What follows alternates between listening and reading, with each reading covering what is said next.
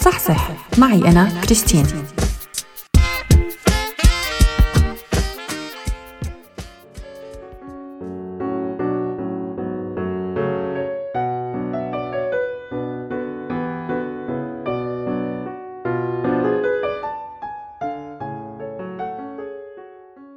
مرحبا معي أنا غالية استثنائيا بهي الفقرة الجديدة من صحصح. من فترة انتشر على وسائل التواصل الاجتماعي فيديو لمجموعة من الأشخاص بتنتمي لمجموعات عرقية متعددة. بتخضع هاي المجموعة للفحص الحمض الوراثي.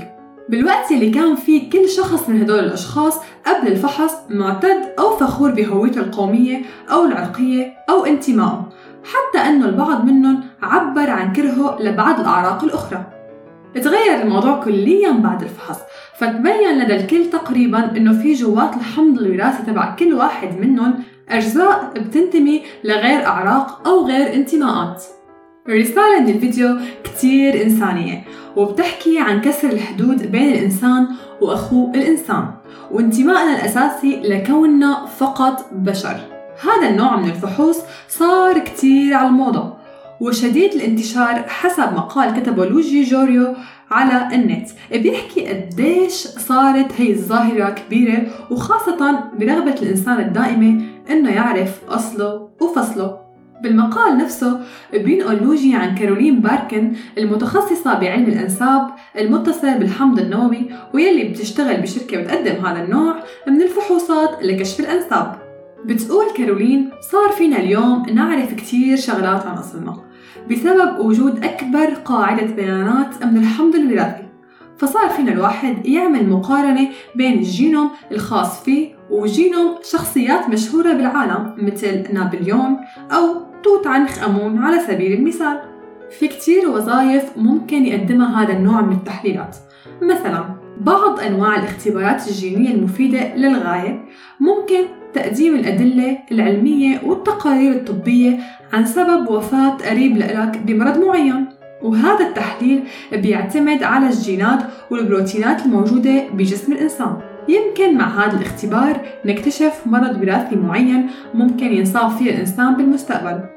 وفي من بين هي الاختبارات أكثر من ألف اختبار وراثي.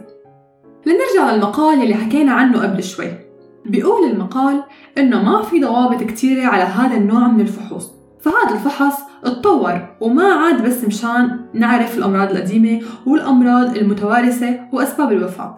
واكتشاف الأصل بل حتى صار ممكن يعطيك نتائج ممكن تنعكس على نظامنا الغذائي أو نشاطنا البدني. ولتسويق هي الاختبارات صار يطلق عليها اسم ال lifestyle وهي الاختبارات أبسط وحتى فينا نشتريها من بعض الصيدليات بسويسرا أو حتى مراكز التجميل حسب كاتب المقال.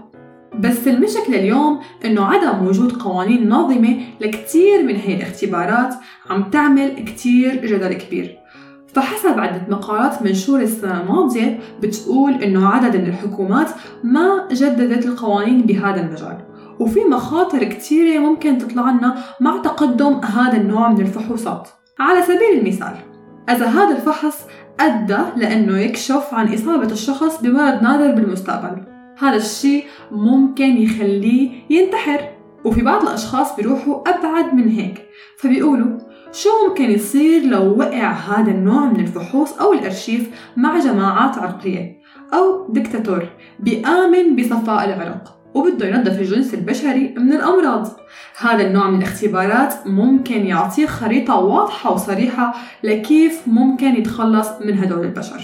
وهذا الشيء ممكن يؤدي لمجازر وجرائم ما ممكن نتخيلها. ولسه الاختبارات يلي عملوها النازيين موجودة بالذاكرة. مثل كتير من الاكتشافات العلمية والبشرية كل شيء له حدين ولازم دائما نطور القوانين المتعلقة بهي الاكتشافات العلمية. كنت معكم أنا غالية استثنائيا بصحصح. سلام.